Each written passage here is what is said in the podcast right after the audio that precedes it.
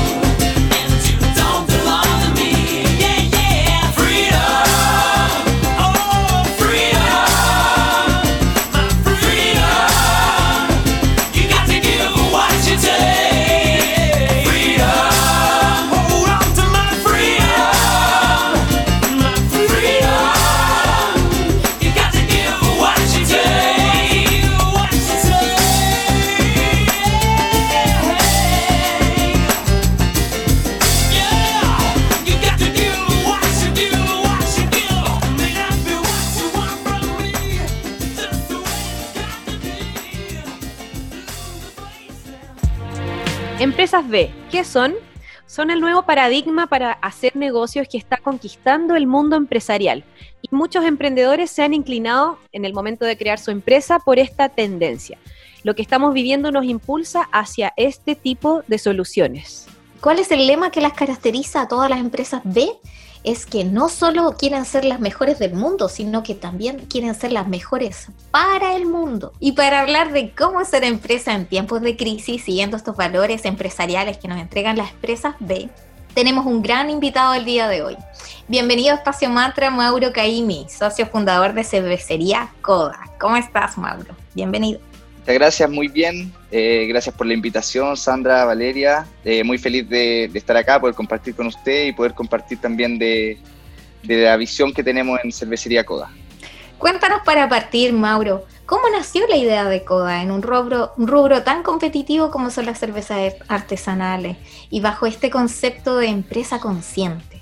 Nació nació la cervecería el año 2015, una sociedad que fundamos mi hermano y yo, una empresa familiar, una empresa bien joven y con, y con mucho dinamismo y mucha energía.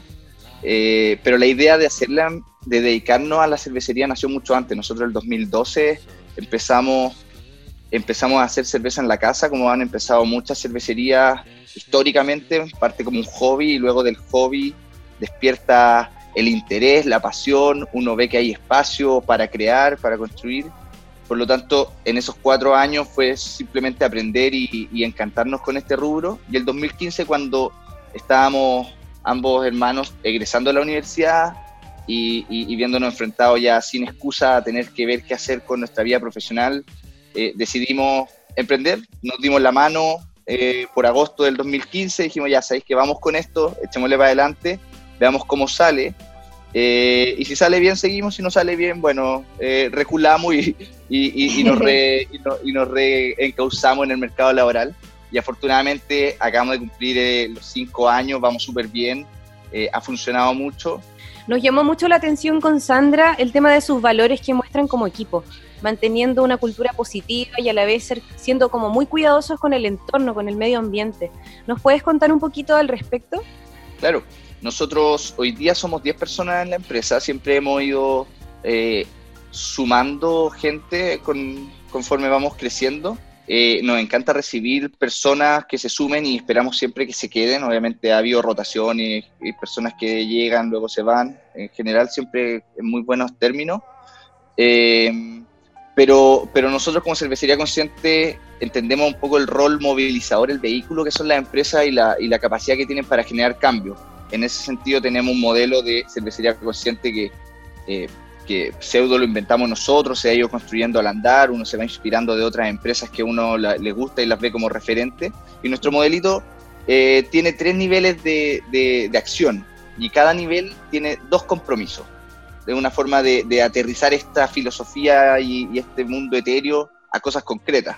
Entonces, el primer nivel de acción es eh, el nivel interno, que trata de las personas y el equipo de CODA, y los compromisos son ser un espacio de seguridad eh, y bienestar para el equipo, y por otro lado ser un eh, espacio de desarrollo para las personas que pasan por CODA. Con esos dos compromisos se baja a prácticas concretas, a temas de remuneraciones, de equidad salarial, de seguridad, de beneficios, de, opciones de capacitación dentro de la empresa, y una serie de cosas que tenemos para todos los que participamos y queremos seguir participando en la empresa. Y luego tenemos los otros dos niveles, que son el comunitario. Nosotros estamos ubicados en la comuna de Casablanca, llevamos más de tres años ahí. Nosotros partimos en Viña del Mar y después nos cambiamos a Casablanca y en Casablanca ya nos quedamos y nos proyectamos. Por lo tanto, sabemos del rol que tienen las empresas también en los lugares donde se ubican. Nosotros poco a poco nos hemos ido vinculando cada vez más con la municipalidad antes de la pandemia empezamos a armar con otras cervecerías, hay hartas cervecerías chiquititas en Casablanca, es súper interesante eso, eh, porque no figuran, uno reconoce Casablanca por los vinos, obviamente por razones obvias, pero, pero, pero hay mucha, hay mucha cervecería y empezamos eh, tímidamente a crear la, la mm, agrupación de cervecerías del Valle de Casablanca. No logramos concretar porque nos cayó la pandemia encima, pero, pero eso, eso da cuenta de cómo nos vamos haciendo locales para promover lo local y para fomentar lo local. Son cosas distintas. Uno es como hacer que Casablanca crezca y por otro lado mostrar Casablanca al mundo. Eh, esos son los compromisos a nivel nivel 2, nivel intermedio, el nivel comunitario. Y después el nivel más amplio, el nivel medioambiental, donde, donde tenemos como industria productiva, nosotros somos bien eh, intensivos en el uso de recursos, nosotros usamos recursos, usamos mucha energía, usamos mucha agua, entonces el primer compromiso más o menos obvio es ser eficiente en ese uso de los recursos. O sea, si vamos a hacer cerveza y, va a salir un litro de cerveza en una botella, por ejemplo, ¿cuántos litros de agua en verdad hay detrás en esa cadena? Eh, y hemos ido teniendo que eh, medir y, hacer, invertir en, mejor tecnología, mejores procesos para, para poder ir reduciendo esa huella hídrica. Súper. Nos encanta el tema de cómo ustedes han creado una filosofía como de marca y de empresa tan particular y lo vemos como un modelo muy positivo y también celebramos mucho el tema de que estén rescatando lo propio, lo local, que también Casablanca salga hacia el mundo no solamente relacionado con los vinos, sino que también con la cerveza, que claramente, como nos mencionaba, es una industria que está creciendo bastante. ¿Nos querías comentar al respecto también acerca de la industria cervecera? ¿Qué, ¿Con qué nos podrías contar qué está pasando en este momento con el tema de la pandemia? Los últimos años de la industria cervecera ha sido de mucha de mucho crecimiento en general, o sea, eh, ha habido una tendencia, ha habido varias tendencias que se han ido solapando, por ejemplo, eh, en el consumo de alcoholes, ha ido, ha, ido disminuyendo la, el consumo de destilados eh, y, ha, y, ha, crecido el consumo de fermentados proporcionalmente, o sea, la gente está tomando menos, menos, menos tragos fuertes y tragos y trago más soft. eso como grandes categorías. Dentro de, dentro de los fermentados, el vino también se ha ido, se ha ido achicando y ha crecido el, consumo de cerveza y nosotros estamos dentro del consumo de cerveza en la parte de cerveza artesanal que se llama, que hay todo otro tema de qué es artesanal y qué es industrial, pero, pero en general aquí yo hago la distinción de que no somos una cristal, no somos, no somos estas marcas que encontramos en el supermercado. Eh, eh, y en todo Chile, somos, somos eh, creo que es bastante es bastante fácil separar entre, entre nosotros y, grandes marcas referentes. Y la parte delicada está en lo entremedio. Hay, hay cervecerías artesanales que son más grandes que nosotros, que podría parecer que son industriales, pero son o no. Bueno, en fin, como, como, como rubro eh, de cervecería artesanal, ahí sí que el crecimiento en los últimos 10, 5 años ha sido, ha sido brutal. O sea, esta cuestión crece y crece, aparecen. Bueno, yo creo que usted, ustedes mismas les habrá pasado que van a un bar y antes encontraban siempre el mismo shop y ahora encuentran que tiene, no sé, cinco shops de marcas que no conocen, eh, unos de acá, otros de Valdivia, otros de no sé dónde. Y, y, y, eso ha pasado en todos lados. O sea, aparecen bares cerveceros y muchos otros bares se transforman. Entonces, se ha creado un espacio para que afloren nuevas empresas eh, muy, muy atractivo. Y por eso también vemos muchas marcas de cerveza que aparecen, así como nosotros. En todo caso, nosotros empezamos justo cuando esto está haciendo más o menos boom. Nosotros vemos a las nuevas camadas, que son los cerveceros que partieron hace dos años, un año, y, hacemos el paralelo y cuando nosotros empezamos se sabía mucho menos de cerveza que ahora que ellos están empezando y probablemente en cinco años más eh, sea, sea más aún, más, más, marcada esa tendencia, o sea, los que vayan a llegar cada vez van a estar en un mercado que sabe más y prefiere más cerveza, más cerveza artesanal. Y con respecto a la pandemia, eh, ha sido bastante, bastante duro para el rubro en general. Nosotros está muy poco está muy poco desarrollado en, en, las empresas como la nuestra de cervecería artesanal la venta directa a los consumidores finales, o sea, que la gente en la casa le compre a uno cerveza y uno se la haga llegar, sea cual sea el canal, sea por Instagram, sea que la van a retirar a un punto, qué sé yo, eso en general y no solo con Coda, eh, quedó, muy claro en marzo que, eso estaba muy poco desarrollado, era muy poca la cerveza eh, que, permitían ese, esa interacción con el que se va a tomar la cerveza. En general, la cervecería, yo creo que por un tema de distribución logística y capacidades, le venden a alguien más para que ese alguien se la haga llegar al consumidor final. Y en ese alguien más me refiero a los bares, donde uno le vende muchos barriles y muchos litros de cerveza y ellos son los encargados de congregar a consumidores para que vayan a tomarla. O bien a una botillería, o bien a un distribuidor, o bien, eh, en algunos casos, al retail mismo, al, a los supermercados, pero que es, el caso que menos se da en nuestro, en nuestro segmento. Entonces, lo que pasó con la pandemia es que todas esas cosas cerraron y quedamos todas las cervecerías con, bueno, ¿qué hace, ¿cómo vendemos ahora? Y, sí, sí, ¿cómo hacemos ahora? Y cómo, más que reinventarnos, cómo nos actualizamos, creo yo. Claro. Y, claro. y de marzo yo creo que marzo y abril quedó muy claro los que tenían algo de camino avanzado y hoy día ya septiembre yo creo que es muy raro que alguna cervecería no esté vendiendo directamente con facilidades, con mucha dificultad logística, qué sé yo, pero lo están haciendo, lo que creo que es muy bueno porque eh, lo que va a pasar es que la pandemia va a pasar en algún momento o vamos a aprender a convivir con ella y los bares se van a remodelar, los restaurantes también, serán con un aforo máximo permitido, qué sé yo, pero van la, gente va a, poder, va a poder volver a salir a consumir. Es como, siento que sí, claramente ha sido negativo en muchos factores este tema de la pandemia, pero lo interesante es que nos ha invitado como de verdad a salir de nuestra zona cómoda y ver la forma de adaptarnos y bien dices tú, aplicar la creatividad en todos los procesos, en todas las industrias, porque al final hay mucho de todo, entonces ¿cómo te diferencia? Y siento que han ganado mucho ustedes en la industria cervecera, en lo mismo que tú mencionas del proceso que antes era como mucho más indirecto, pero ahora tienes chance de conocer a la persona que está consumiendo tu producto, saber cómo llegar a ella, qué está consumiendo, qué hace, qué le gusta. Y con Sandra nos gustó mucho el tema de las catas online que ustedes están realizando. ¿Nos podrías contar más al respecto? ¿Cuándo se viene la próxima cata online, Mauro?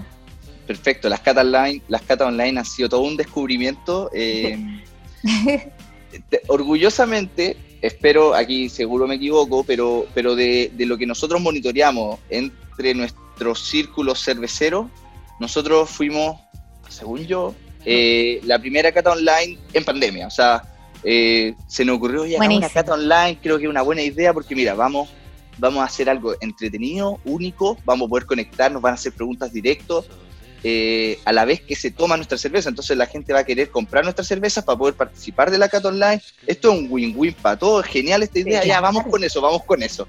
Y fue un éxito la primera. Llevamos 8 o 10.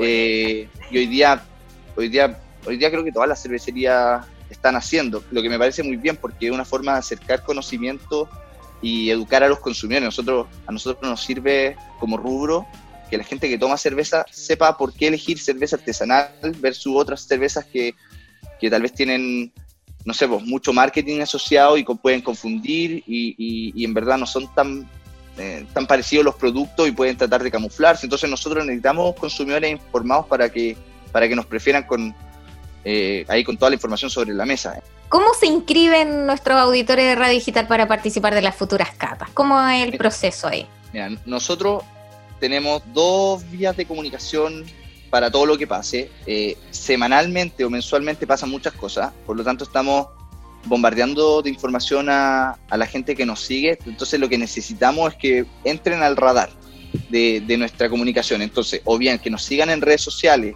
Twitter, Facebook o Instagram, principalmente Instagram es donde somos más entretenidos, pero por todos los canales se enteran, y o que se suscriban al newsletter eh, para los mails que eh, deberían llegar uno cada dos semanas contando un poco lo que pasó y lo que se viene, son bastante poco spam, pero va a estar ahí al tanto de lo que pasa. Eh, y eso es a través de la página www.coda.cl, donde también obviamente pueden comprar, pero, pero hoy día estoy hablando del newsletter y cómo acercarse a entender un poquito más de lo que hacemos. Genial, nos encanta todo lo que nos cuenta y de nuevo lo felicitamos porque sentimos que están creando desde una manera muy inteligente, muy distinta y te agradecemos completamente tu tiempo y aprovechamos de contarles a nuestros auditores que nos vas a acompañar una vez por semana en Espacio Mantra con buenos datos acerca de la cerveza, ¿no? Vas a estar aquí de panelista, qué entretenido, así, genial. así es, agradezco mucho la invitación, es un lindo desafío espero estar a la altura de lo que ya han estado construyendo. Eh, ¿Puedes dejar invitados a nuestros amigos a tus redes sociales para que los conozcan y pasen a, visitar su página? Comparte tus datos para que los sigan. Por supuesto, Cervecería Coda. Nosotros estamos ubicados en el Valle Casablanca. Hoy día no estamos recibiendo público, pero a futuro sí, ya les contaremos. Para seguirnos, nos siguen en las redes sociales. En las tres nos llamamos de la misma forma, Cervecería Coda, es decir, en Instagram ustedes ponen arroba cervecería coda y ya estamos. Eh, lo mismo en Twitter y en Facebook. Eh, y la página web es www.coda.cl, muy simple, muy fácil de recordar y es muy difícil equivocarse en escribir eso. Y si no, simplemente googleé cervecería, Coda, Consciente, Casablanca, cosas así, y va a aparecer porque también aparece por los motores de búsqueda. Es muy difícil no encontrarnos. Bueno, muchas gracias por tu tiempo, Mauro. Que estés muy bien, que tengas muy buen día. Muchas gracias, gracias por la invitación. Estamos estamos conectados. Y el primer paso para enfrentar la crisis en todo ámbito es primero partir conociéndote a ti mismo. ten una buena actitud frente al riesgo y frente a esta incertidumbre y con una mentalidad ganadora y confianza, con perseverancia saldrás adelante. Así es. Muchas gracias amigas y amigos por habernos acompañado en una nueva edición de Espacio Mantra. Nos juntamos nuevamente todos los lunes, miércoles y viernes desde las nueve y media a las 10 de la mañana y compartamos en nuestras redes sociales, seamos comunidad. En Instagram somos espacio.mantra y en Facebook nos encuentran como espacio mantra. Para cerrar nuestro programa del día de hoy, vamos con un gran tema, Robbie Williams y Feel. Muchas gracias amigas y amigos, nos escuchamos pronto. Buen día. Buen día, chao, chao. Chao.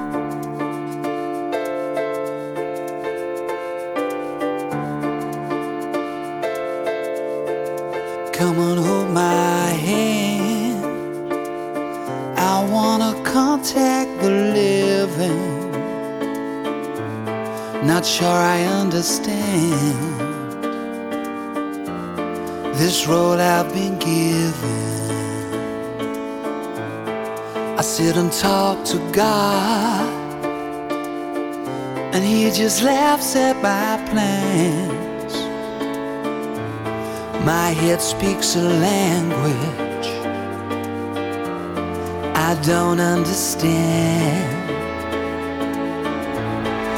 I just wanna feel real love, feel the home that I live in. Cause I got too much life running through my veins, going to waste. Die. But I ain't keen on living either. Before I fall in love, I'm preparing to leave her. Scare myself to death. That's why I keep on running before I've arrived. can see myself coming. I just wanna feel real love, feel the home that I live in. Cause I got too much life running through my veins,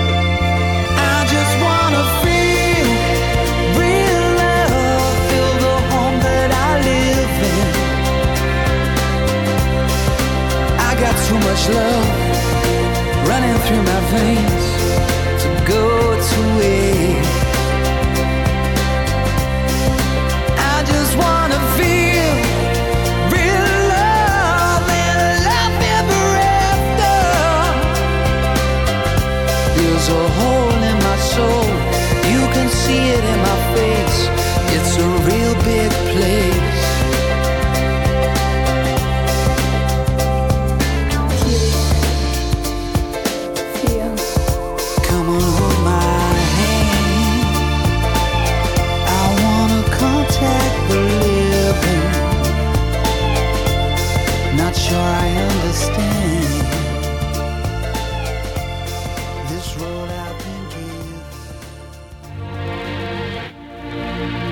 Espacio Mantra, el lugar donde encontrarás el bienestar de cuerpo, mente y alma para ser un ciudadano con mejor calidad de vida, más consciente y ecológico.